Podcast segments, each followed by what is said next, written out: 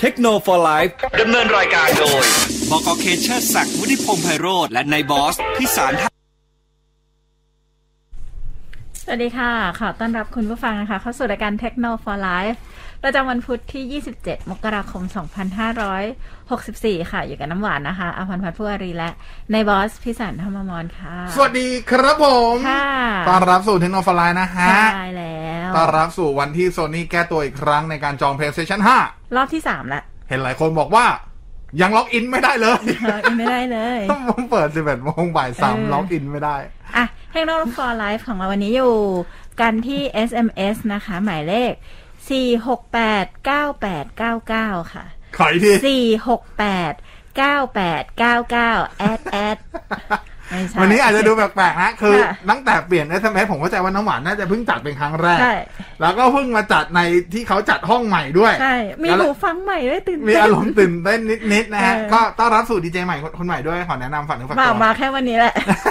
เพราะว่าพี่เคป่วย เอ ก็ อ เลย แล้วพอดี ก็เลย น้ำหวามนแทน ว่างพอดี ไม่ไม่ว่างหรอก เอา แต่ เหรอ ว่าเออก็มาได้ โอเค โอเค ค่ะ ช่องทางติดต่ออย่างที่น้ำหวานบอกนะครับ4 6 8 9 8 9 9 รับฟังเราสด แล้วก็ ค่ะ ย้อนหลังแบบออนไลน์ทุกช่องทางชื่อ ใช่ เดียวกันหมด FM 99ทีบเรดิโอนะครับ Facebook ค่ะ เว็บไซต์ YouTube แต่ถ้าเกิดใครจะติดต่อใด ๆ กับคลื่นนะครับ สอบถามติชมใด อ่า ๆ กิจกรรมใด ๆ ก็แอดไลน์ไปได้ที่ @fm 99 โอ้มีไล นะครั น์ บ ด้วยแอด ครับ FM 99 นะคะ อ่าขอขอบคุณก่อนอื่นก่อนได้ขอขอบคุณผู้สนับสนุนใจดีของเราก่อนนะฮะขอ ค่ะ ขอบคุณชูโฟติกด้วยนึกถึงเครื่องสำรองไฟฟ้า นึกถึงชูโฟติกนะครับ ครับผม แล้วก็ขอขอบคุณบริษัทเอเซอร์คอมพิวเตอร์จำกับด้วยนะจ๊ะ ครับผม โอเค ตามนั้นนะฮะ สำหรับคนที่รอรายการย้อนหลังนะคะ ก็รอไปก่อนนะคะ อ่ะ เดี๋ยว คนนี้คนตัด เดี๋ยวจะพยายามทำให้อัปเดต คนนี้คือ ที่สุด คนตัดแล้ว แต่ว่า ก็อัพ สัปดาห์นี้ ขึ้น ยัง podcast ยังไม่ได้ทำเลยนะ โอเค ขออภัย ก็ไปตามแล้วใครที่ยังไม่รู้ว่ารายการย้อนหลังของเทนโนฟลายเราฟังได้ทางพอดแคสต์ช่องช่องของโกหูดอทเอฟเอ็ม ใช่แล้ว ที่อยู่บน Spotify และช่องทางอื่นในการรับฟัง ใช่ พอดแคสต์ จะเซิร์ชคำว่าคู่หูพอดแคสต์ก็ได้หรือ K จะเซิร์ช O H O ใช่ หรือจะเซิร์ชคำว่าเทคโนเลขสี่แล้วก็ L I F E ก็ได้เหมือนกั ใช่ น นะ ค่ะ น้ำหวานเป็นคนอัพทั้งหมดเลย ถูกต้องเย่ โอเค ก็เลยให้มาหน้าใหม่บ้าง อะไรบ้างนะจ๊ะ ค่ะ โอเค มา วันนี้ เอ่อ เป็นเรื่องอะไรคะวันพุธที่ไม่ใช่เรื่องโซนี่เลื่อน นะช่วยขยี้ช่วยขยี้ ผมไม่ได้เลือกเขาเขาเลือกแล้วก็นี่สุดท้ายแล้วเออ อ๋อ ไม่หรอกแต่ว่าก็ยังล็อกอินกันไม่ได้เฉย ค่ะ ๆก็ก็ไม่มีวันนี้เรื่องราวมือถือแหละหลัก ๆ แต่ว่าอันแรกที่ต้องพูดกันก็แน่นอนฮะ อืม อ่าหลังจากหลุดมาสัปดาห์ก่อนในตัว Watch OS 7.3 ตัวที่เป็น RC สำหรับสายเดฟว่า Apple เตรียมเปิดให้บริการอ่า ECG นะครับฟีเจอร์การวัดคลื่นไฟฟ้าหัวใจ ค่ะ อ่าในประเทศไทยนะครับ อ่า ก็เมื่อคืนก็เปิดอ่าเมื่อคืนก็ปล่อยอัปเดตเรียบร้อย WatchOS 7.3 นะครับ ก็อัปเดตกันไปเนาะ ค่ะ ก็จริง ๆ ฟีเจอร์เนี้ยถ้าเกิดสำหรับสุขภาพนะครับ จะมี 2 ฟีจริง ๆ มันเป็น 2 ฟีเจอร์ใหม่นะ แต่ว่าคนไปโฟกัส เฉพาะในส่วนตัวที่เป็น ECG เข้าใจว่าอย่างนั้นนะซะมากกว่านะครับผม ก็อ่า จริงๆ 2 ฟีเจอร์ใหม่อย่างที่บอกไปก็คือจะมีฟีเจอร์ที่เป็น ECG กับ EKG จริงๆ มันคือชื่อเดียวกันนะนะ ค่ะ ให้เข้าใจว่ามันคืออย่างเดียวกันละกันเนาะมันคือฟีเจอร์ในเรื่องของวัดคลื่นไฟฟ้าหัวใจเหมือนกันนะครับผม แต่ว่าอีกฟีเจอร์หนึ่งก็คือในส่วนตัวที่เป็นการวัดอัตราการเต้นอ่าหัวใจจริงๆ Heart rate เหรอ อ่ะไม่ไม่ใช่ฮาร์ดเรทเนี่ยมันจะเป็นอ่าเป็นการวัดการเต้นของหัวใจที่ไม่สม่ำเสมอ อ๋อ เรียกกันสั้นๆว่า IRN นะครับ ก็คือ ค่ะ irregular อ่า irregular อืม heart rate notification นะครับ ต่างกันตรงไหน ต่างกันตรงที่ว่าถ้าคุณวัด heart rate ปกติคุณใส่นาฬิกาอะไรก็ได้ที่ที่มันวัดอัตราการเต้นหัวใจมันแค่ นับเฉยๆว่าในหนึ่งนาที หัวใจคุณเต้นกี่ครั้ง อืม แต่มันไม่ได้บอกว่าหัวใจคุณเต้นยังไง อืม อ่า เต้นเป็นจังหวะไหน rock samba หยอกๆนะ วอลได้ไหมเต้นช้าๆ คือปกติหัวใจคนเราอ่ะ ยๆ มันจะเต้นในจังหวะสม่ำเสมอ ค่ะ แค่เร็วหรือช้า อืม อ่ะหมายความว่า ก็คือถ้าเชถ้าช้าก็ช้าไปตลอดช่วงนั้น ไม่คำว่าช้าคือสมมุติว่าอ่ะสมมติปกติหัวใจคนเราควรเต้น กี่ครั้งต่อนาที อ่าไม่ แต่ รู้ ผม อะ ไม่รู้ผมผมจำไม่ได้เท่าไหร่ เจ็ดสิบ อ่ะ อ่า เวลานับเจ็ดสิบก็คือมันก็จะเป็นแบบหนึ่งสองสามสี่ไม่ได้เป็นจังหวะสม่ำเสมออะ แต่สมมุติถ้าคุณไปทำอะไรมาเหนื่อยหอบมีมีตื่นเต้น อืม เพิ่งไปดูหรือไปดูอะไรที่มันดูน่าระทึกใจทำให้หัวใจหัวใจเราเต้นเร็วขึ้น อ่า มีความตื่นเต้นอาจจะเต้นเร็วขึ้น อาจ เป็ จะ น ฟังข่าวโควิดแล้วแบบรู้ อะไร สึก ก็ได้ หัวใจเต้นรัวอะไรเงี้ย อ่า หรือไปดูเอ้าแมนยูขึ้นจากฝูงว่ะ อะไรเงี้ยก็แบบหัวใจพองโต ข้างบ้านว่ะอะไรเงี้ย ไม่น่าเล่นเลยวะ ก็หัวใจจะเต้นเร็วขึ้นอาจจะมุด ค่ะ เป็นหนึ่งร้อยสิบครั้งจริงๆนั่นคือ มันก็ยังเต้นเป็นจังหวะสม่ำเสมอแต่แค่เต้นเร็วขึ้นก็ก็เมื่อกี้จากจากเจ็ดสิบอาจจะเป็นแบบ จึงจึงจึงอย่างงี้ใช่ไหม อืม ก็จะเป็นจึงจึงจึงจึงจึงแต่ว่ามันมันเป็นจังหวะสม่ำเสมอ ค่ะ เข้าใจปะริทึมมันชัดเจน อ่า แต่ว่าถ้าเป็นนะหนาของที่เป็น irregular heart rate notification คือหัวใจเต้นไม่สม่ำเสมอหมายความว่าในหนึ่งนาทีอะหมุนมันเต้นเจ็ดสิบปกติเลย วัดวัด heart rate มาได้จริงๆคือเจ็ดสิบครั้งต่อนาทีปกติ ค่ะ แต่มันกลับเต้นเป็น จึง จึงจึงจึงจึงจึงจึงจึง อันนี้ จริอังนนี้จริงเหรอ จริงมันคือมันมัน random เลยอย่างเงี้ยคือผิดปกติ อ๋อ อ่า ซึ่งไอตัว RN เนี่ย เขาจะอ่าตัวในฟีเจอร์ของ Apple Watch มันจะคือ RN เนี่ย มันจะตรวจวัดตลอดเวลา เหมือนวัดฮาร์ดเรทปกติเลยทำงานอยู่เบื้องหลังตลอดเวลาอยู่ละ อืม มันจะคอยจับว่ามีมีมีการเต้นหัวใจเรามีการเต้นที่ไม่ไม่สม่ำเสมอ ภายใน 65 นาทีเนี่ย ถ้ามีการตรวจวัดได้ว่ามีการเต้นไม่สม่ำเสมอถึง 5 ครั้งหรือมากกว่า อ่า มั มัน จะแจ้งเตือน อ๋อ เพื่อให้เรารู้ว่าเฮ้ยหัวใจเราไม่ปกติ อืม ตกหลุมรักใครหรือเปล่า อืม อกหักมาหรือเปล่า อืม ไม่ใช่นะ ตื่นเต้นกับผลบอลบางอันหรือเปล่า ห เนี่ รื ย อว่า พอ โซนี่แบบเลื่อนขาย PlayStation พอจะจริงจัง 5 แล้วก็เป็นแบบนี้ โซนี่เลื่อนขายเพอีกรู้สึก พอแล้ว ห่อเหี่ยว เพราะเราก็คืออย่างเงี้ยก็ให้อาจจะให้แบบเออเตือนให้ให้ไปหาคุณหมอ ค่ะ อ่าประมาณนี้ส่วน ECG กับ AKG อันนั้นมันคือ การวัดคลื่นไฟฟ้าหัวใจเลย สิ่งที่เอาไว้บอกได้คือในส่วนตัวที่เป็น AFib ค่ะ AFib ก็คือหลักๆที่ใช้กันก็คือพวกแบบอ่าเขาเรียกอะไรหัวใจหัวใจกระเพื่อมอะหัวใจข้างบนเต้นแบบเป็นกระเพื่อมเป็นสันริกอย่างเงี้ยก็เป็นเป็นกราฟที่อยู่ในแอป Health ซึ่งอันเนี้ยคุณสามารถเอากราฟเนี้ยไปปรึกษาแพทย์ ทางด้านโรคหัวใจได้ คือตอนนี้ออยไทยก็รับรองให้ Apple Watch กับที่มีฟีเจอร์ที่เป็น ECG เนี่ย เป็นอุปกรณ์ทางการแพทย์แล้ว อ๋อ มีโรงพยาบาลเอกชนหลาย ๆ ที่พอประกาศอย่างนี้ปุ๊บ พอได้การรับรองก็เริ่มมีการทำแพ็กเกจ อืม ให้กับผู้ป่วย ก็คือขาย Apple ใช่ใช่ Watch ใช่ ด้วย ใช่ อ๋ออ๋อ ก็มันก็เอกชนนะเนาะแต่ว่าก็โอเคเข้าใจได้มันก็ก็ก็มีแบบเอาต้องรับต้องรับว่าก็มีมีลูกอ่ามีคนไข้แล้วกันอย่าใช้ ค่ะ คำลูกค้าเลยคนไข้ที่อาจจะไม่ได้ตามเทคโนโลยีไม่รู้ว่ามีมีเทคโนโลยีแบบนี้อยู่อะไรเงี้ยก็สามารถพอช่วยได้ ค่ะ เหมือนกันนะครับผมอ่ะวันนี้ก็ให้บริการเรียบร้อยนะฮะ ส ก็ มสมควรกับการแบบหามาใช้ไหม ผมว่า เหะสำหรับ ขึ้นอยู่ คนประเภทไหนอะคะ คืออย่างอย่างถ้าเป็นถ้าถามจริงคือต้องต้องถ้าถามผมเลยคือคนที่มีประวัติ ถ้าถ้าเพื่อการนี้โดยเฉพาะนะ ค่ะค่ะ คือคนที่มีประวัติเกี่ยวกับโรคหัวใจอยู่แล้ว อ๋อ ไม่ทางใดก็ทางหนึ่ง อ่า ะอันเนี้ยอาจจะควรมี ค่ะ แต่ถ้าเกิดเป็นคนออกกำลังกายเฉยๆที่ปกติแบบ ถ้าคนที่ตรวจเช็คสุขภาพทุกปี อืม อ่าแบบเช็คแบบจริงจังอะนะ อืม มีการวัดเออหัวใจไม่ได้มีอะไร ค่ะ อ่าเคยไปเดินสายพานบ้างอะไรเงี้ยที่เวลาคุณหมอเขาวัดวัดสุขภาพนึกออกไหม อืมอืม แล้วเออปกติหัวใจปกติอะไรเงี้ยอันนั้นคุณใช้นาฬิกาอะไรก็ได้ที่มีที่มีอ่าตัววัดฮาร์ดเรทปกติเพื่อบอกแค่ว่า หัวใจเราเต้นเป็นยังไงในในโมเมนต์นั้นอะไรเงี้ยอันนี้ก็แค่นี้ก็พอแล้ว อืม อ่าไม่ไม่ต้องพึ่ง IRN ไม่ต้องพึ่งตัว ECG ก็ได้ แต่ว่าถ้าเกิดคนที่มีประวัติอยู่แล้ว อืม อันเนี้ยอาจจะเคยถูกวินิจฉัยว่าอ่ะลิ้นหัวใจรั่วลิ้นหัวใจสั้น อืม หรือเคยมีประวัติอะไรก็ตามที่เกี่ยวกับโรคแต่อันเนี้ยถ้าหากว่ามีไว้ได้ก็ดี อืม อ่าก็ดี ค่ะ อย่างน้อยที่สุดมันก็เป็นมันเป็นประวัติที่เราสามารถเอาไป track ได้เหมือนเหมือนทุกวันนี้ที่โรคโควิด เวลาใครสักคนเป็นโควิดเราก็ต้องเขาเรียกอะไรสืบสอบสวนโรคใช่ไหม ใช่ ว่าเขาไปโดนอะไรมาเขาไปไหนมาอะไรเงี้ย ใช่ ถึงแม้จะเราสามารถที่จะไม่เปิดเผยก็ได้ ใช่ แต่ว่า เราก็มีเราต้องมีย้อนหลังให้ไป อืม อะไรอย่างเงี้ยคล้าย ๆ กัน อันนี้มันก็สามารถ track ได้ว่าเอ้ยวันนี้เรามีอาการนี้อันนี้ มันจะเก็บเป็น มัน ล็ จะ อก เก็บ ไว้ มันเก็บอยู่ใน เป็ ใน locking ในเฮในเฮลอยู่แล้ว ในแอป อ่า อืม ประมาณนี้ สำหรับคนที่แบบว่าสนใจเขาอยากจะใช้อะคุณบอสแล้ว ก็ เขา ซื้อ ไม่ สิ มีไม่มี iPhone เนี่ย ก็ต้องซื้อ iPhone อ๋อเพ คื ราะ อ ว่ามันต้อง activate คือ Apple Watch แอป ที่สามารถ มันเชื่อมกับ ใช้ แอปใช่ป่ะ Apple Watch ที่สามารถใช้ ECG ได้ก่อน ค่ะ ก็คือจะมีแค่สี่มีแค่สามรุ่น อื นะ ม ปัจจุบันก็คือ Apple Watch 4 5 และ ค่ะ 6 SE ที่เป็นตัวใหม่ที่ที่ออกมาพร้อม 6 ก็ไม่ก็ไม่ได้นะ ไม่มีค่ะ ตัวนั้นไม่มี ECG นะครับ ค่ะ เพราะฉะนั้นก็ได้แค่ 4 5 และ อืม 6 แล้วก็แน่นอนการใช้ Apple Watch คุณต้องมี iPhone เพราะว่าต้องเพราะว่าการเปิดใช้ Apple Watch ณ ปัจจุบัน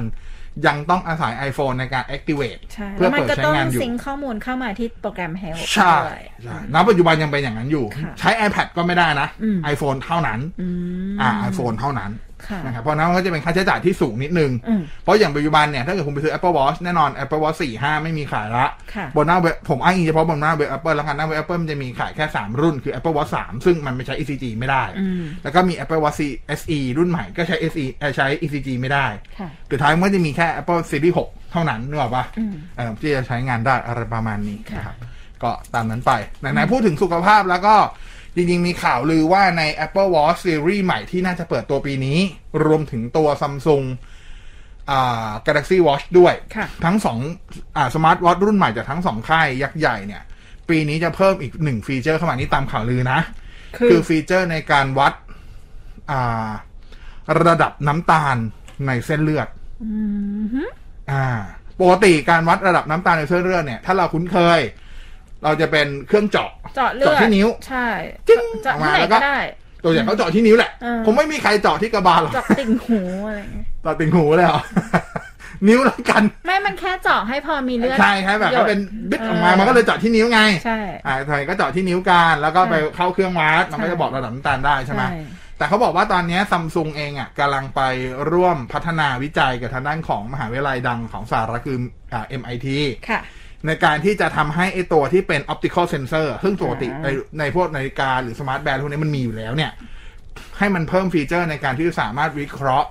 อ่าระดับน้ำตาลในเลือดได้นะครับซึ่งเขาเขาเขาบอกว่าน่าจะถูกนำมาใช้ในปีนี้ ค่ะ อ่าประมาณนี้ก็เดี๋ยวรอดูว่าโหถ้ามันจริงนี่ ผมเนี่ยไหนจะต้องใส่ อาจจะเป็นผมละคราวนี้ มีความเสี่ยงเหรอ ไม่รู้ เออก ลัวไว้ก่อน อ๋อ เออประมาณนี้ ค่ะ เอออันนึกออกใช่ไหม อืม เออประมาณนั้นแหละ ค่ะ นะครับแล้วก็ยังมีข่าวลือสั้นๆ เดี๋ยวให้ดรเล่าพรุ่งนี้แล้วกันก็คือ ใครที่ชอบหูฟังอ่ะปีที่ผ่านมาก็จะมีตัวหูอ่า AirPod Max ที่เพิ่งเปิดตัวไปของ Apple ใช่ไหมที่เป็นหูฟังแบบ full size อะไรเงี้ย ค่ะ เขามีข่าวลือว่ามีนาคมนี้ เราอาจจะได้เห็น AirPod Pro second gen อ่ะ รุ่นใหม่ ค่ะ นะครับ ก็บอกแค่นี้ อืม เดี๋ยวไปรอดูว่าจะจริงไหมนะฮะ โอเค โอเค ค่ะ อ่ะทีนี้มาดูข่าวอื่นบ้างมาดูข่าวในไทยบ้างนะครับ ก็มีมือถือเปิดตัวแน่นอน ตอนนี้ถ้าจะทุกสัปดาห์มีมือถือเปิดตัวอยู่แล้ว สัปดาห์นี้ก็เป็นคิวของ oppo นะครับ กับ oppo reno 5 นะครับ อืม ซึ่งเข้ามาแค่ 2 ตัวคือ reno 5 4g กับ reno 5 5g นะครับ ตัว ฝึก ฝึกเรโน่5 pro ไม่มานะ ค่ะ อันนี้แอบเสียดายนิด อืม ๆหนึ่งนะอ่ะมาดูสเปคกันนิดนึงแล้วกัน ตัว Reno 5 4G นะครับ ก็จะมาพร้อมหน้าจอ 6.4 นิ้ว Full HD เป็นหน้าจอแบบ AMOLED Refresh Rate 90 Hz นะฮะ ชิปที่ใช้เป็น Qualcomm Snapdragon 720G RAM ใช้เป็น LPDDR4X นะครับ ขนาด8 g b ROM ให้มา 128 g b นะครับ ใส่ micro SD เพิ่มได้ กล้องหลัง 4 ตัวครับ ก็ตัวหลัก 64 ล้านพิกเซล f 1.7 มีกันสั่นแบบที่เป็น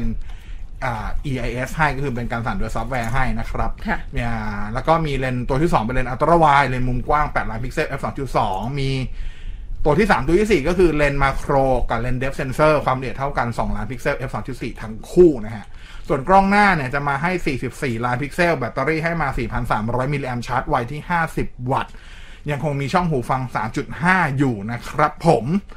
อันนี้คือในส่วนของตัว oppo reno 5 นะฮะ แล้วก็ถ้าเกิดเป็น oppo reno 5 5g อันนี้ก็หน้าจอเหมือนกันเมื่อกี้เลย ความแตกต่างจะอยู่ที่ชิป จะขยับขึ้นมาใช้ชิปเป็น qualcomm snapdragon 765g นะฮะ กล้องหลัง 4 ตัวเหมือนกันเดะแต่ว่ากล้องหน้าลดความละเอียดลงไปจาก 44 ล้านเหลือ 32 ล้านพิกเซล แบตเตอรี่เท่ากันนะครับ4อ่า4,300 แต่ว่าเพิ่มเอ่อฟีเจอร์ชาร์จไวเมื่อกี้ 50 วัตต์ อันนี้เป็น Super v o l 2.0 65 วัตต์ แล้วก็แน่นอนรองรับ 5G ได้ตามสเปคเนี่ยรองรับทั้ง SA NSA นะฮะ แล้วก็รองรับทุกคลื่นความถี่ที่อยู่ในแผงของกสทช เลย ค่ะ N28 NC1 อะไรเงี้ยได้หมด N77 N78 ได้หมดนะครับผม ก็ในส่วนตัวราคา ถ้าเป็นตัว Reno 5 4G เขาราคาที่ 1990 บาท ถ้าเป็น Reno 5 5G อยู่ที่ 13,990 ก็จะถูกกว่าตัว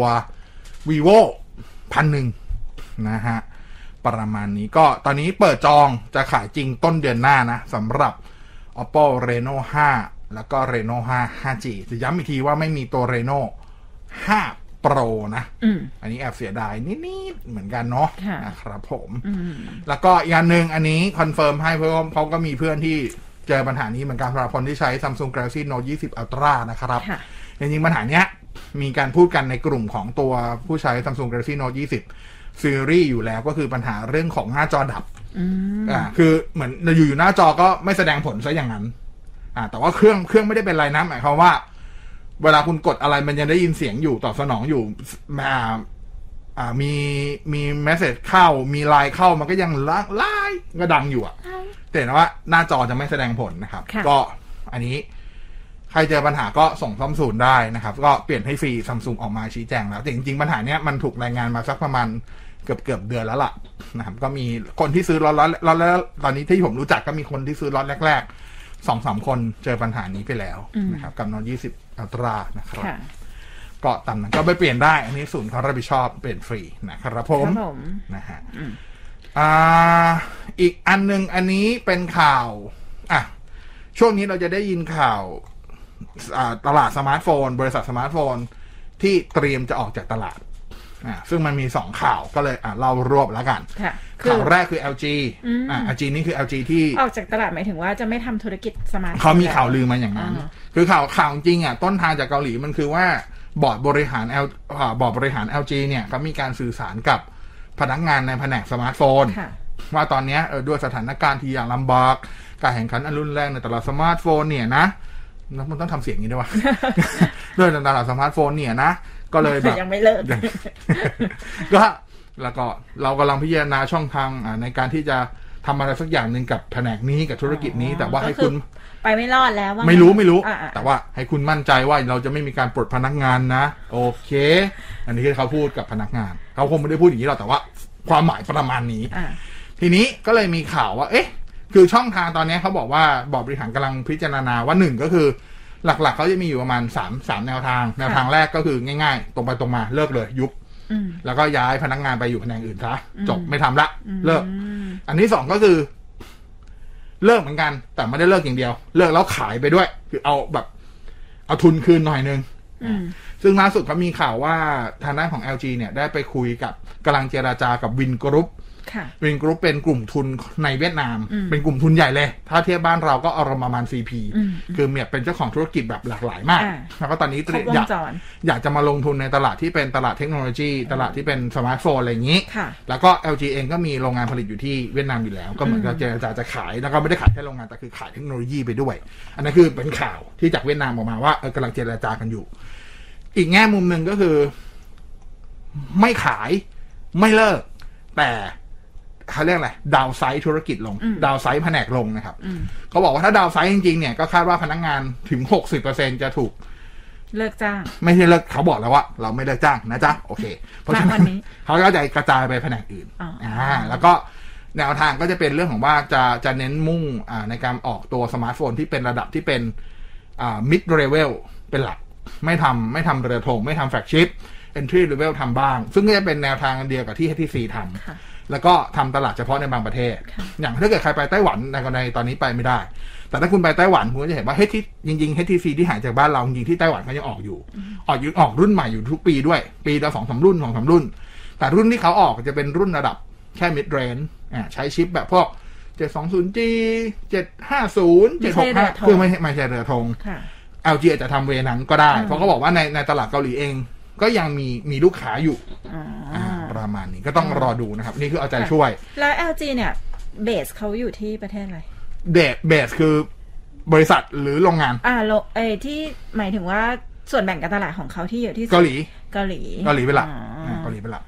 เปลี่ยนว่าโรงงานอยู่ที่เวียดนามเพราะว่าเวียดนามค่าใช้จ่ายถูกกว่า ค่ะ อ่าประมาณนี้ เนี่ย พอดีเราอ่านเจอข่าวนี้คุณบอสก็เลยอยากมาเล่าให้ฟังบอกว่า ว่า CCS Insight นะคะ ที่เป็นบริษัทวิจัยตลาดเนี่ย เขามีการทำการสำรวจกลุ่มผู้บริโภค ประมาณ 5,000 คนใน ครับ ประเทศอังกฤษเขาบอกว่าตอนเนี้ยประมาณ 34%ของคนที่เขาทำทำการสำรวจเนี่ย เขาบอกว่ามือถือที่ใช้อยู่ในปัจจุบันเนี่ย เขาใช้งานนานกว่ารุ่นก่อน อ่า ๆที่ปกติแล้วอ่ะส่วนช่วงมันจะมีช่วงหนึ่งที่คนนิยมเปลี่ยนมือถือทุกปี เขาเรียกว่ารอบการเปลี่ยน เออย าวขึ้น เปลี่ยนยาวนานขึ้น อ่า มันจะจะไปเทียบเท่ากับเอ่อพวกสินค้าที่เขาเรียกว่าเป็นไวกูสก็คือเป็นพวกเครื่องอิเล็กทรอนิกส์ที่มีอายุการใช้งานคนจะใช้งานไปจนกว่ามันจะพังอ่ะ เช่นทีวี ไม่ใช่เช่นทีวี เช่นตู้เย็น แอร์ตู้เย็น แอร์ อะไรประมาณ ไม่ เนี้ย นะแอร์กี่ก็เลิก นิสั ย เออเพราะว่าเขาให้เหตุผลว่าประสิทธิภาพ ค่ะความแตกต่างของประสิทธิภาพ มันน้อยลง มืถืปีนี้กับปีถัดไป มัน อะไรเงี้ยมันมันไม่มากพอที่จะทำให้ อ่า เขาอยากที่จะเปลี่ยนเครื่อง อืม เอออ ม มันก็เลยอาจจะเป็นเป็นการตอบโจทย์ของ LG บางอย่างที่บอกว่าเขาจะทำแค่ mid range มากขึ้นที่ไม่ได้ทำไปถึงแบบรุ่นเรือธงแล้ว เพราะรุ่นเรือธงอ่ะส่วนมากจะแข่งกันที่ฟีเจอร์ต่างๆ นวัต ถูไห กรรม ใช่ไห นี่นั่น เออ นะก็เป็นไป อะไรงี้ย ได้อยู่ ค่ะ พอมีข่าว LG อ่าพอ LG เคลียร์ตัวเองไปประมาณนึงละ ค่ะ ก็เป็นข่าวลือมาอีกก็คือหัวเว่ย อืม คือหัวเว่ยก่อนหน้านี้ย้อนกลับไปปลายปีที่แล้วนะครับพฤศจิกายนปีที่แล้วเนี่ยหัวเว่ยก็เพิ่งขาย อีกหนึ่งแบรนด์ภายใต้การดูแลของเขาคือ Honor ออกไป อืม ให้กับกลุ่มทุนจีน ค่ะ แล้วล่าสุดเมื่อปลายสัปดาห์ที่ผ่านมา Honor ก็เพิ่งประกาศ ว่าเอ้ยตอนเนี้ยอ่าดำอ่าขั้นตอนการดำเนินการแยกตัวออกจากบริษัทหัวเว่ยเนี่ย อืม สำเร็จ 100%แล้วนะเขา ค่ะ เปิดบริษัทใหม่แล้วเป็น Honor Device Co Limited อะไรของเขาเรียบร้อยเปิดตัว Honor View 40 ซึ่งเป็นสมาร์ทโฟนตัวแรกภายใต้บริษัทใหม่ไปแล้วอะไรเงี้ย ค่ะ แล้วก็มีการเซ็นสัญญากับพวกบริษัทอ่าในสหรัฐหลายๆบริษัทก็แบบเหมือนเป็นการบอกตัวเองว่าไอ้ตัวเองเนี่ยพ้นภาระพ้นภาระผูกพันกับหัวเว่ยละ ตัวเองไม่ ไม่ได้อยู่กับ ไม่ได้รับผลกระทบใดๆกับ อ่า Entity List ที่หัวเว่ยไปติดละอะไรประมาณนี้ อ่าฮะ อ่ะทีนี้ พอพอมีข่าวนี้ออกมาเนี่ย สัปดาห์นี้ก็เลยมีข่าวเพิ่มเติมว่าหัวอ่าหัวเว่ยเองตอนนี้ก็กำลังพิจารณาที่จะอาจจะอ่าขายแผนกที่เป็นแผนกเรือธงอ่ะ อ่า ออกไปอีกบริษัทหนึ่ง อ๋อ เพื่อให้พ้นจากคำว่าหัวเว่ย ได้เหรอ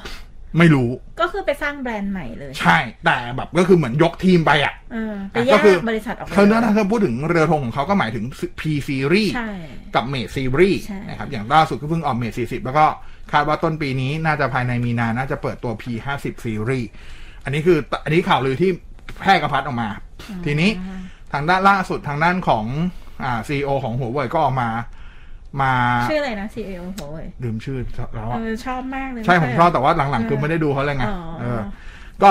ออกมาออกมาดับข่าวนี้ไปละ ค่ะ เออเขาบอกว่าเอาไม่เขาไม่ไม่เขาไม่คิดที่จะขายออกไป แต่ว่าถ้ามองย้อนกลับไปช่วงกลางปีที่แล้วก่อนที่ ก่อนที่หัวเว่ยจะขายออเนอร์ก็เคยมีข่าวลือประเมินประมาณเนี้ยว่าออเนอร์จะแยกตัวจากหัวเว่ยแล้วตอนนั้นซีอก็ก็ก็บอกว่าแบบไม่ไม่ไม่ไม่ เหลิน โโโ เหลินเจิ่งเฟย เอ่านั่นแหละไม่ไม่ไม่ไม่เราไม่ขาย เอาไหมคะ อ่า เขาพูดทัดเขาพูดอังกฤษชัดอยู่ อ๋อเหรอ เออ อ่ะมาขายอะไรประมาณเนี้ย อ่า อ่า แต่ว่าสุดท้ายก็ขายก็เลยหลายคนก็เลยยังแบบ ยังคงแบบเขาเรียกอะไรอ่ะ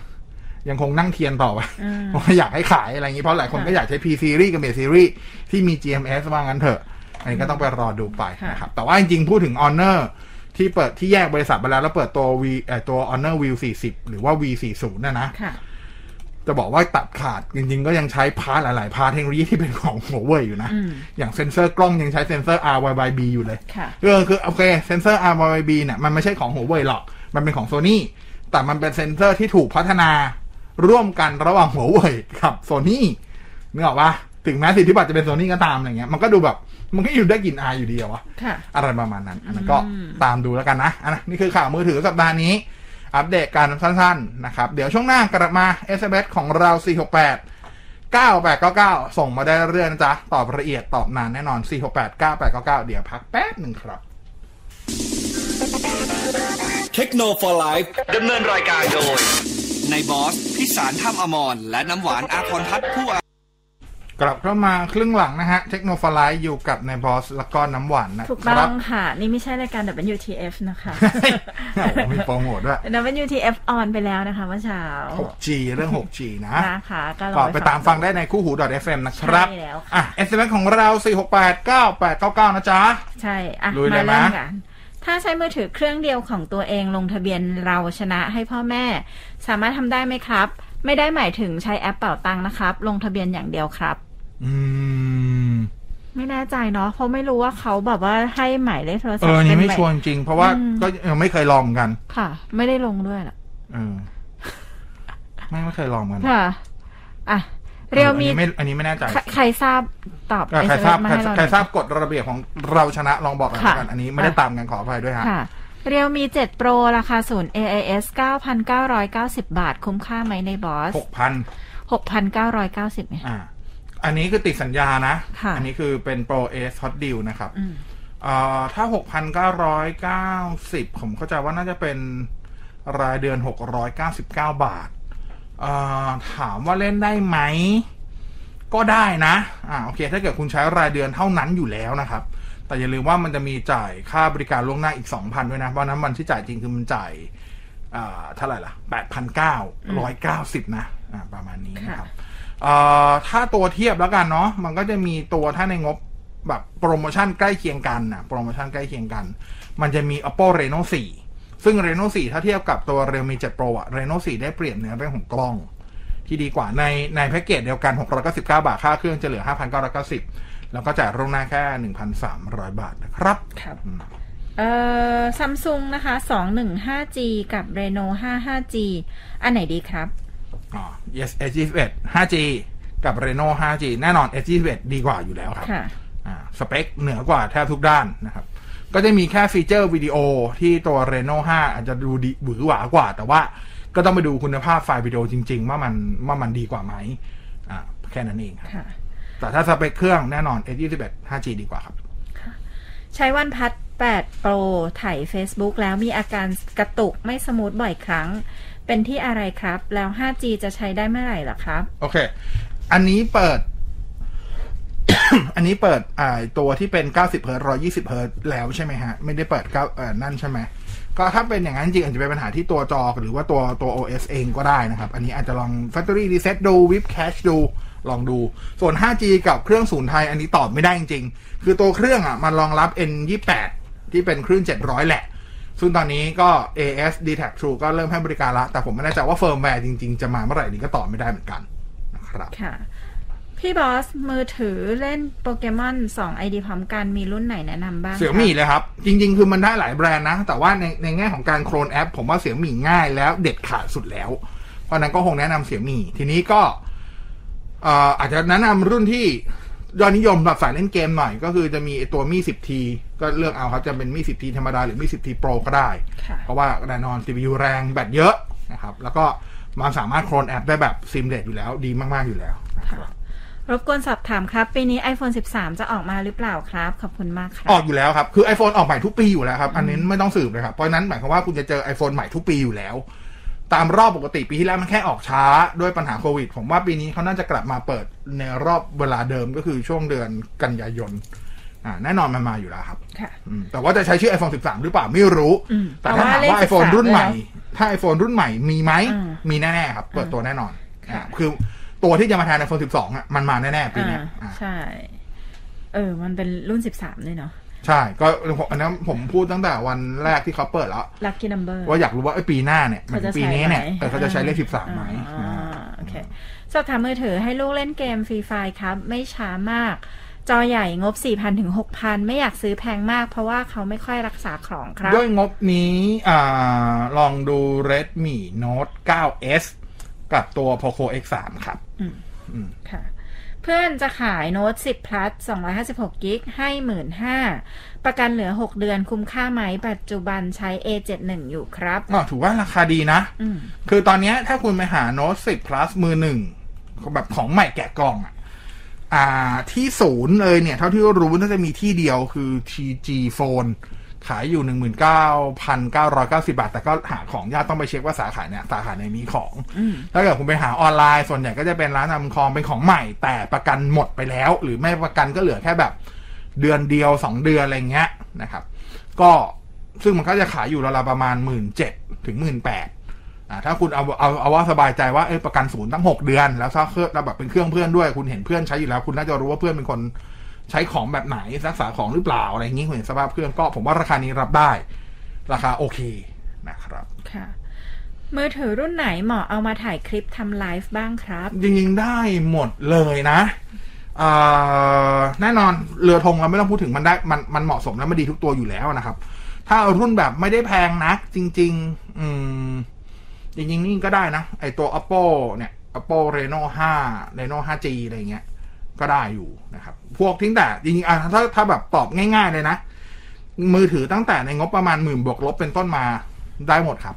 ทีนี้ก็ขึ้นอยู่กับ เอ่องบประมาณความต้องการว่าต้องการแบบไหนยังไงอะไรอย่างนี้แล้วแหละ ค่ะ นะครับแต่ว่าได้หมดครับ ค่ะ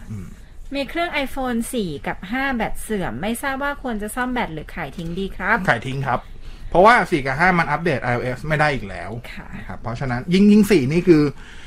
คือถ้าไม่ขายทิ้งก็เก็บไว้เป็นที่ระลึกอ่ะ อ่า ห้าอาจจะทนทนใช้ไปใช้ iOS เก่าๆ แต่ว่าแน่นอนคือปัจจุบันเนี่ย iPhone ตัวล่าสุดตัวต่ำสุดที่ยังอัปเดต iOS ได้คืออ่า iPhone 6s ค่ะ ซึ่งก็มีข่าวเหมือนกันว่ากับ iOS 15 ซึ่งจะออกปีนี้เนี่ย 6s อาจจะโดนตัดทิ้ง แล้วก็จะไปขั้นต่ำอยู่ที่ iPhone 7 ค่ะ อ่า มีคุณสิทธิ์สกลตอบคำถามให้แล้วนะคะ บอกว่า อ่า ลงทะเบียนใช้เน็ตจากอะไรก็ได้ครับ ลงแค่เลขบัตรประชาชนของคนที่จะลงที่เหลือทางรัฐจะตรวจสอบให้เราเอง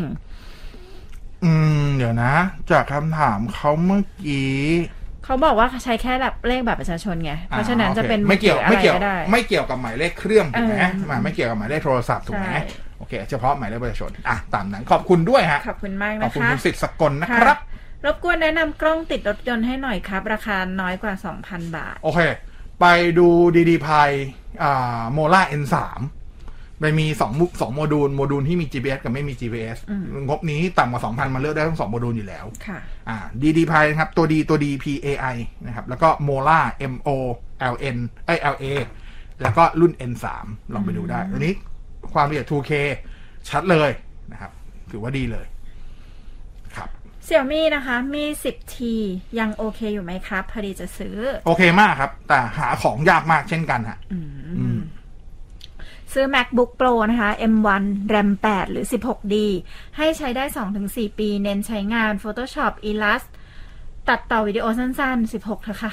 ถ้าถามผมแปดพอครับ เอาจริงเหรอ แล้วไปเพิ่มสตอเรจคือถ้าถ้าถ้ามีงบคือไม่ว่าถ้าเพิ่มแรมจากแปดเป็นสิบหกบวกเจ็ดพัน อืม เพิ่มสตอเรจอะเท่าไหร่สองห้าหกเป็นห้าหนึ่งสองบวกเจ็ดพันเท่ากัน ถ้าให้เลือกเพิ่มสตอเรจครับ อืม คือด้วยความที่ M1 อ่ะ มัน อ๋อ มันอยู่ข้างในอยู่แล้ว มันไม่ได้ใช้ทรัพยากรเยอะ อืม ขนาดนั้น หมายความว่าตัวมันเองไม่ได้ไม่ได้ไม่ได้ฮังกรีขนาดนั้นนะค ค่ะ รับ เออก็ผมว่า 8 กิกจริงๆก็ถามว่าพอไหม8กิกจากที่เคยลองลองๆกันกับ MacBook Air มันยังสามารถตัด 4K ได้เลยนะ เพียงว่าอาจจะเป็น 4K ที่ฟุตเทจไม่ยาวนะ ถ้า 4K ฟุตเทจยาวก็จะมีจังหวะที่แบบอ่าเวทติ้งอยู่บ้างอะไรเงี้ย แต่ว่านั่นแหละ ผมว่า 8 กิกจริงๆ คือถ้าให้เลือกถ้าถ้ามีงบจำกัดนะครับว่าเลือกอัปเกรดได้อย่างใดอย่างหนึ่งให้เพิ่มสตอเรจไปก่อน ค่ะ เพราะว่าโอกาสที่สตอเรจจะเต็มมากกว่าแรมไม่พอมีมากกว่า ค่ะ อืม โอเค ครับ อืม ช่วยแนะนำซาวบาร์2.1 งบ 3-4พันบาทครับ ก็จะมีของ Sony ครับตัว HT 220 จริงๆ จะมีพวกที่แบบเป็นชุด มักจะแถมบันเดิลกับทีวีของ LG ด้วย ค่ะ ลองไปดูได้ ค่ะ นะครับ หน้าจอ 12 Pro Max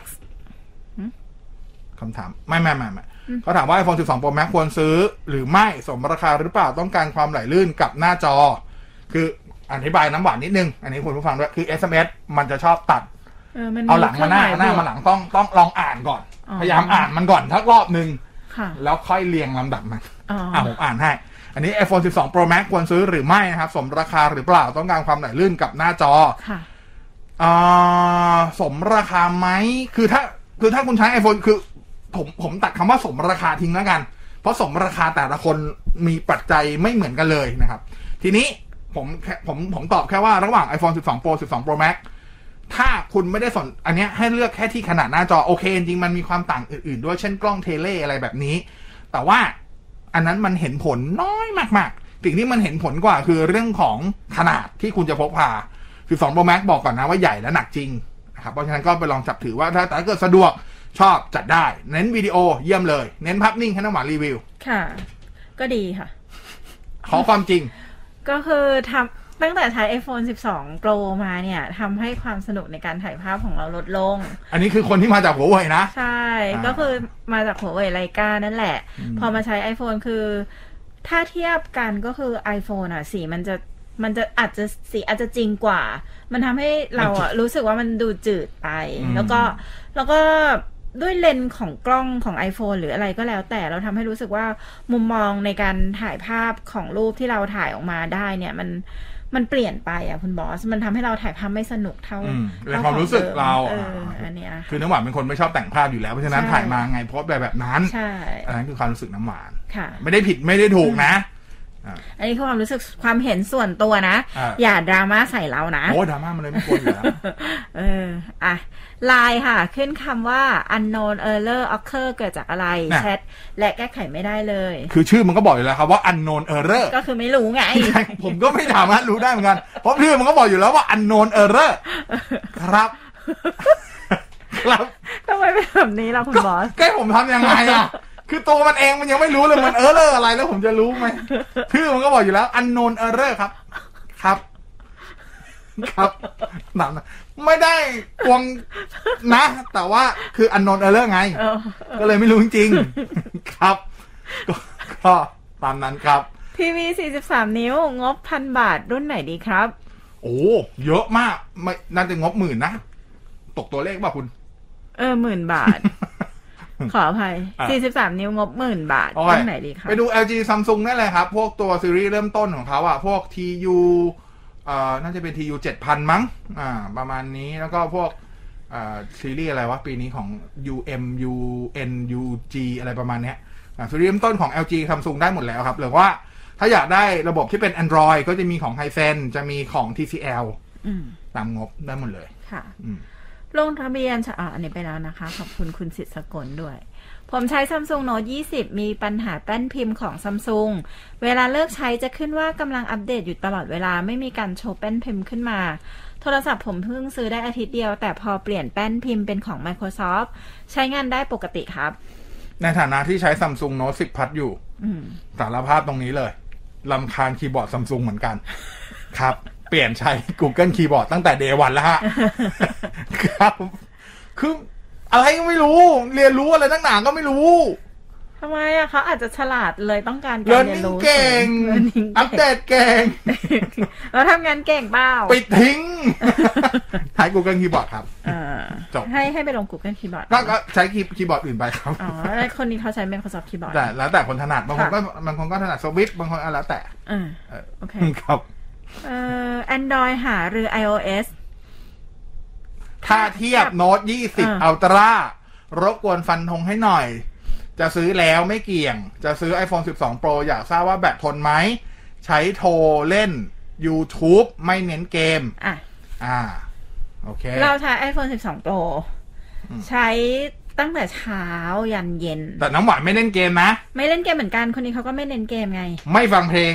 ฟังเพลง ฟั เดี๋ยวนี้งเหรอเดี๋ยวนี้เราฟังแล้วตอนเช้า อ่าโอเคโอ เอ เค อ โอเค เราเราฟังกับแอป เน้นโซเชียล เน้นไลน์ เน้น Messenger ใช่ แต่ว่ากลางวันเราต่อ Wi-Fi นะ เราไม่ได้ใช้ อ่าโอเค 4G 5G อ่าโอเค เออ ก็อยู่แบตอยู่ได้ตั้งแต่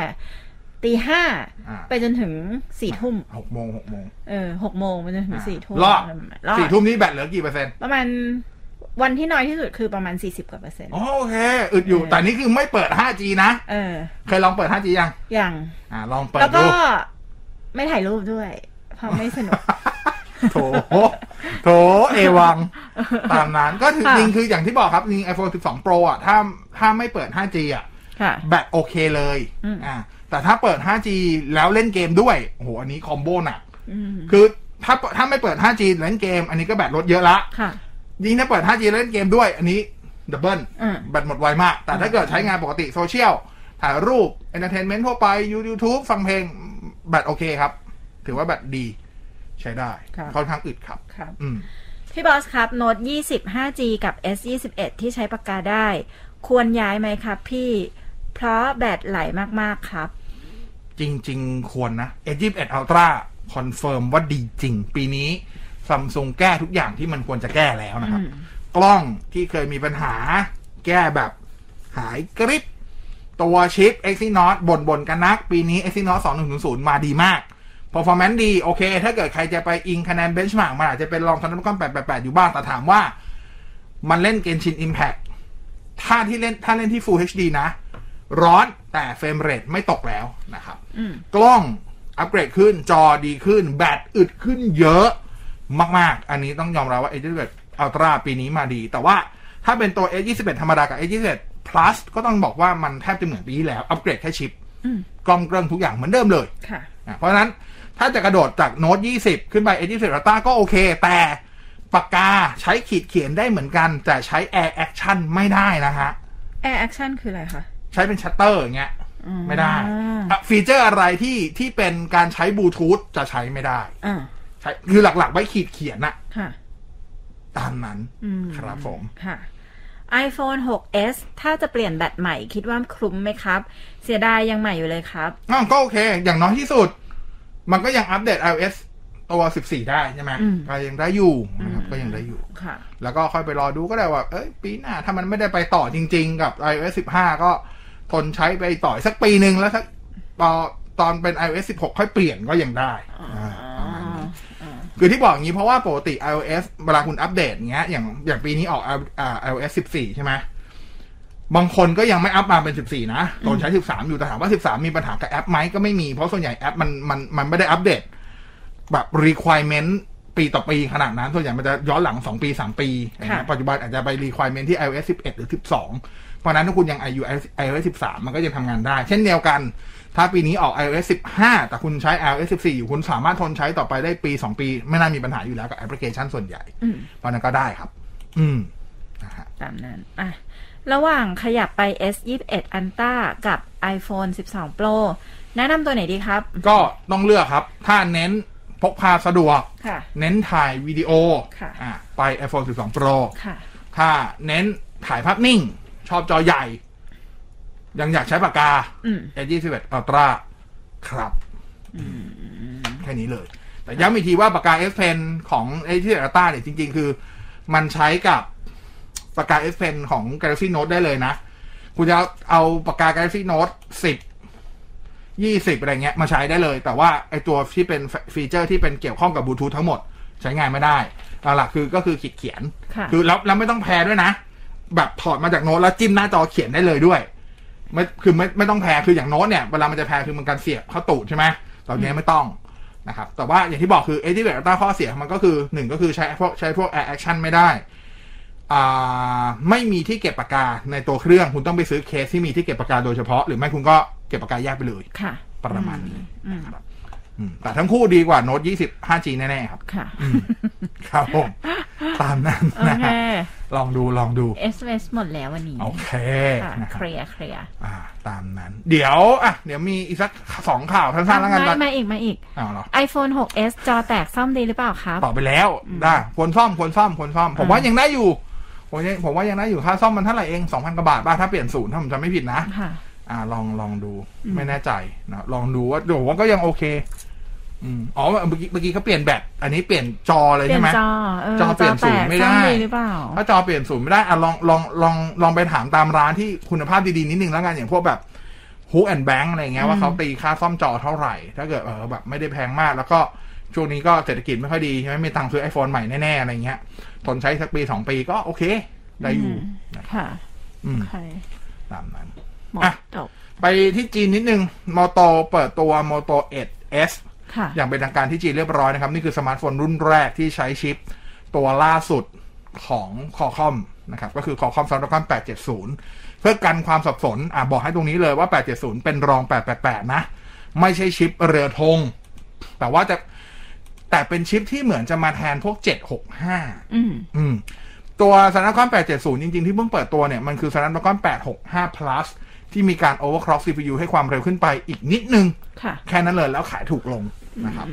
ก็มีการเปิดตัวอย่างเป็นทางการไปเรียบร้อยแล้วนะฮะ ก็ตัว Motorola 8s เนี่ย มาพร้อมหน้าจอ IPS LCD 6.7 นิ้วนะครับ Full HD refresh rate 90 Hz รองรับ HDR10 แรมให้มาเป็น LPDDR5 นะฮะ มีทั้งหมด 2 โมอ่ามีทั้งหมด 3 โมเดลย่อยคือ RAM 6 ROM 128 RAM 8 ROM 128 แล้วก็ RAM 8 ROM 216 กล้องหลังเนี่ย ให้มา 3 บวก 1 คำว่า 3 บวก 1 ก็คือ 3 ตัวหลักก็คือจะมีเซนเซอร์หลัก 64 ล้าน f 1.7 มีเลนส์อัลตราไวด์16 ล้านพิกเซล ซึ่งตัวนี้มีออโต้โฟกัสให้ด้วยนะครับ ค่ะ แล้วก็มีเลนส์เดฟเซนเซอร์2ล้านพิกเซล ส่วนที่บวก 1 ก็คือบวกตัวที่เป็นเซนเซอร์ที่เป็น time of flight TOF นั่นเองนะฮะ ตัวนี้มาเป็นกล้องหน้าคู่ด้วยนะครับ ตัวหลัก 16 ล้าน แล้วก็มีเลนส์อัลตราไวด์8ล้านในส่วนกล้องหน้าให้นะครับ อ่ารองรับ Wi-Fi 6 ด้วยนะครับ เพราะว่าใช้เป็น 870 นะฮะอ่ามีรูหูฟัง 3.5 ให้ ผ่านมาตรฐานกันน้ำกันฝุ่น IP52 แบตเตอรี่ 5,000 มิลลิแอมชาร์จไวที่ 20 วัตต์นะครับ มาพร้อม Android 11 ครอบทับด้วย MyUI หลายคนมักจะเข้าใจว่า Moto เป็นเพียว Android ไม่ใช่เพียว Android นะ มันแค่หน้าตาเหมือนเพียว Android เฉยๆนะครับ ค่ะ สำหรับ Moto แต่ว่าตัว UI จริงๆเขาเรียกว่า My UI นะ อื ฮะ มอืม อันนี้ก็คอร์สราคาเริ่มต้นที่จีนเนี่ยอยู่ที่ 1,999 หยวนประมาณ 9,250 บาท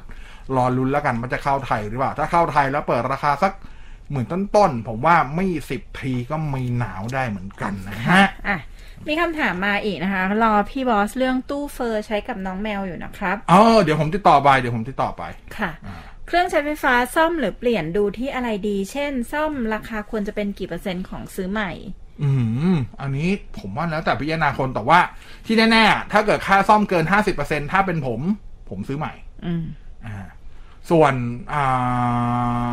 นั่นแหละ ประมาณเนี้ย ส่วนของบางอย่างที่มันรู้ว่ามันเสื่อมตามการเวลาอยู่แล้ว ส่วน ค่ะ ตัวผมจะมักมักจะไม่ค่อยรอเสีย อืม คือเหมือนกับเหมือนเหมือนสร้างอายุไขให้มันไปเลยอะ่ะ แล้ว ค่ะ ปลดระวางมัน โดยแบบให้มันยังมีเกียรติอยู่อะ่ะไม่ได้ ค่ะ ไม่ต้องไม่ต้องรอมันตายแล้วค่อยแล้วค่อยให้เกียรติมันอะ่ะ โดย ค่ะ ส่วนตัวนะ โอเค เช่นแบบพวกกล้องหน้ารถอะไรเงี้ยเรารู้อยู่แล้วแบบเออใช้สองปีสามปีมันตากแดดตาก อืม ฝนอยู่แล้ว ค่ะ สักสามปีเปลี่ยนมันไม่ได้แพงมาก อ่ะ นึกออกใช่ไหมเออ อ่ะ มีคุณผู้ฟัง SMS มาบอกว่าอัปเดตราคาเปลี่ยนจอ iPhone 6s อ๋ plus อเหรอ ศูนย์นะคะ 6,200 บาทเพิ่งเพื่อทราบผมเพิ่งเปลี่ยนมา ขอบคุณมากค อั รับ นี้ 6s plus นะคะอืม ถ้างั้น 6S น่าจะถูกกว่านิดนึงปะ หรือไม่ก็อาจจะพอๆกันนั่นแห เอ ละ อ นะคะ ขอบคุณมากครับ ค่ะสวัสดีครับ อยากได้ iPhone ไว้ใช้ Apple CarPlay อย่างเดียวเลย เป็นรุ่นไหนดีครับ เน้นประหยัดปกติใช้ Android iPhone SE ครับ ค่ะ อืม ก็คือเป็นรุ่นใหม่แต่รุ่นเล็ก รุ่นเล็กสุด ใช่ หมื่นห้า อืมค่ะ ตามนั้นเลย โอเค โอเค ขอบคุณที่ติดตามรับฟังขอบคุณน้ำหวานที่มาช่วยด้วยนะครับ ค่ะ วันนี้เดี๋ยวพรุ่งนี้อยู่กับไม่แน่ใจว่าพรุ่งนี้ดรพุดิตหรือพี่เค ตามนั้นแล้วส่วนเดี๋ยวผมกลับมาเจออีกทีวันศุกร์ศุกร์นี้ก็มีนัดกับแน่นอน เรื่องของ Network ผู้เชี่ยวชาญด้านเน็ตเวิร์กของเรา ค่ะ พี่ วัน ตั๊ก วันนี้มีอะไรมานำเสนอ Home Theater เอ้ย ไม่ใช่อะไรนะ Smart Home มามาอันนี้น่าจะเป็นตัวเมสตัวใหม่ อ๋อ นะฮะเป็นเมสเป็นเมสที่หลายคนอยากให้มันมีสักทีก็คือเป็นเมส AX ไตรแบรนด์ อ่า จัดชุดสามตัว โอ้โห เพิ่งเปิดตัวเดี๋ยวให้ ใช้งามเขาาน ได้ เล่า สามชั้นเลยวะทั้งสามตัวเนี่ย ถ้าพื้นที่โล่งๆก็น่าจะได้ แต่ว่า อ๋อ ถ้าพื้นที่ทั่วไปที่มีเฟอร์นิเจอร์เฟอร์นิเจอร์มันผมว่าน่าจะประมาณสองสองชั้น แล้ว น่าจะ ก็ เอาอยู่ ราคาเป็นสามเท่า ใช่แต่ราคาดี รา รา คา คา ดี ดีกว่าซื้อซื้อแยกเยอะ โอเค อ่าเดี๋ยวไปรอดูวันศุกร์เดี๋ยวค่อย ค่ะ ว่ากัน อ่ะ นะครับผมโอเค ขอบคุณ วันนี้ คุณบอสด้วยที่ชวนมา โอเค ขอบคุณที่ติดตามรับฟังผิดพลาด ค่ะ ประการใดขออภัยไว้ด้วย กลับมาเจอกันใหม่ที่โนฟลายบ่ายสามบ่ายสี่ทุกวันจันทร์ถึงวันศุกร์ ค่ะ วันนี้ลาไปก่อน สวัสดีครับ สวัสดีค่ะ เทคโนโลยีไลฟ์ ดำเนินรายการโดย